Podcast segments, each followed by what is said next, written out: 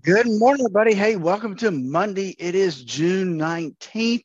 Hey, it's a holiday on the markets, but uh, Dave and I, we always find a little something to talk about, even on holidays for the market. So, hey, hang with us today as we know that there's only a certain amount of things that you and I actually have any control over.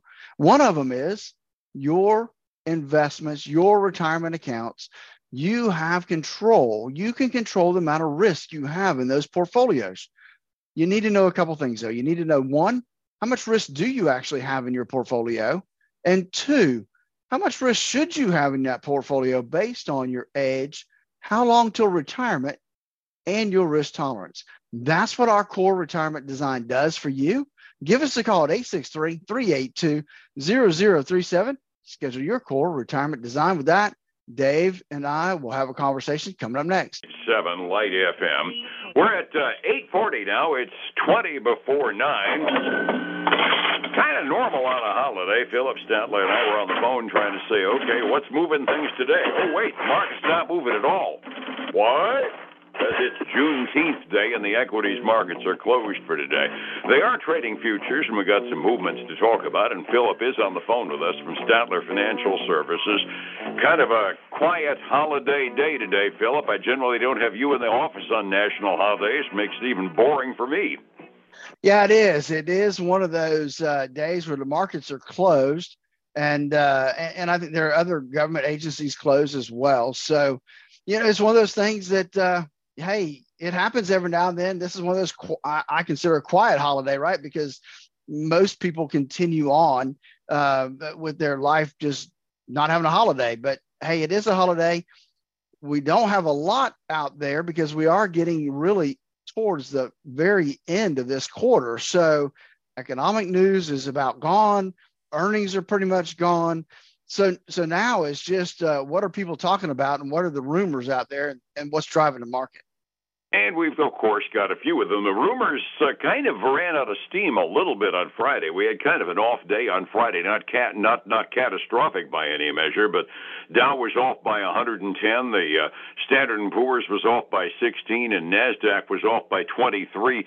That, as much as anything, I got to believe, was just profit taking in advance of a three-day holiday. Wouldn't you suspect? Uh, I think so. Plus, you got to remember now we'd had so many up days, right? That we had. Uh, uh, and and even though it was a down day on Friday, I think I think the indexes as a whole ended up on a positive note for the week. Um, but it but it was time to take some money off the table um, because we've had such big up days as far as traders are concerned. But uh, you know, I got a little insight from from one of the economists here. We'll talk about in just a minute. Okay, I, my my instinct was number one, profit taking, as you say, but secondly, let's face it, traders really don't trust the government not to screw things up on a three day weekend. So taking money off the table and letting it sit over the weekend and then put it back on Tuesday probably makes good investment sense as well, doesn't it? It really does, you know, from a trader standpoint, because you know they don't want to risk some news blip happening and they can't go in and react to it. So definitely one of those times where they're going to take as much off the table as they can heading into the three day weekend. Got his hunch, yeah. The uh, you mentioned it's kind of a doldrum week, but we do have some things that are going to be market movers as the week goes on. Uh, for some reason, they're still going to release home builder confidence a little bit later on today. I've got uh, economic data coming up on Tuesday with building permits on the way, housing starts coming up the usual mortgage application figures on Wednesday. The housing market is going to be watching the markets pretty carefully this week, and uh, everybody's going to be watching Congress because this is the week that Fed Chairman Jay Powell ends up testifying beyond, in front of the House Financial Services Committee on Wednesday. Senate Banking Committee on Thursday, and then just to make things even more interesting, we got two nominees for the Federal Reserve governor positions, and they're going to be taking confirmation hearings out of the Senate gosh, do you think the politicians will ask uh, incisive and policy related questions, or do you think it's going to be an opportunity to bloviate and screw the market up? Well, you know, it, it will be interesting. They're going to test that Fed, those Fed guys, to figure out what side they're on and uh, to determine if it's going to help or hurt uh, their their specific positions in the economy. Yeah. Wait to hear Bernie Sanders talking to Jay Powell. It's always entertaining in the process. Uh, you said you had an economist that had a reaction to the market as it was going.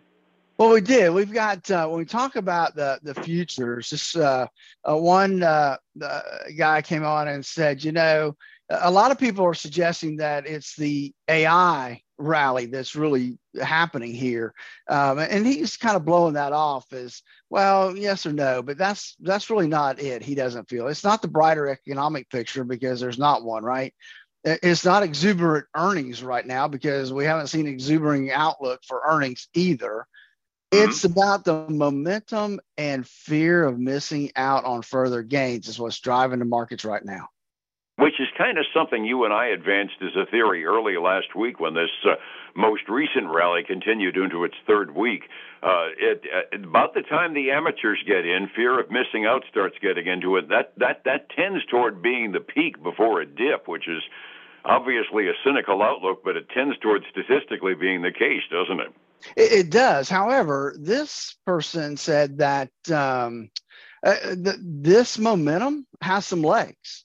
So hmm. he thinks it's going to run a little while, but you know, big ups mean big downs. And so, yeah, so anybody, so even, anybody that lived through the Nasdaq rally around 2000 knows the the more straight up you go, the more straight down you go when the bubble bursts on the elements that are driving it up. Exactly. And that was his concern is that, you know, that, that he, he doesn't see anything quote unquote a bull trap, but but he does see that um, you know that the, the fear missing out is driving the market up. So momentum's driving up. You know, there's a lot of momentum traders out there that trade on the volume and the momentum of a stock. And so we continue to watch that, but it also means the faster they go up, the harder and faster they can fall.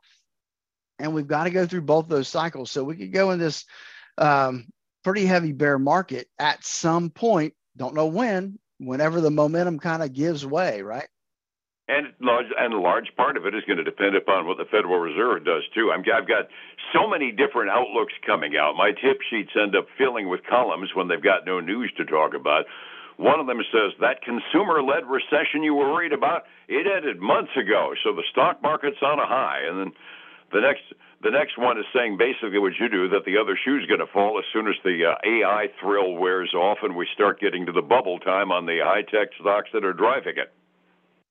Exactly. So, you know, it is one of those things that we can guess and we can, can, conjecture and all that kind of stuff, but, but nobody knows, right, what's going to happen, and nobody knows what the Fed's really and truly going to do, and and so it's just uh, one of those waiting games. You have to just play the game every day. Absolutely. Among the laggards that we'll hear in terms of reports on stock coming up this week, we're going to have some household names starting uh, starting tomorrow, probably at close of the market. But uh, you know, we're going to hear from FedEx. They had some problems last quarter with some guidance issues, so we'll be looking forward to seeing what they do. La-Z-Boy is going to report. Winnebago, KB Home, which you and I always watch carefully for a, a snap on the home buying uh, business. And uh, Darden Restaurants are reporting this week as well. So we've got some fairly decent sized household names that are going to give us a read as to whether or not earnings are actually meeting what the street does and whether or not their year over year profits are actually holding up as well as they hope they are. Well, that's true. And, this will be kind of the last hurrah, right, in earnings before we uh, we get to the first of next quarter. And then we get our usual flood in the first week of the month. As mentioned, it was kind of an off day, profit taking on Friday. Uh, we do have futures trading. They tend to cut off around 8:30 on days in which the market is closed. How'd the futures leave us uh, this morning, right before they closed up, or for the holiday?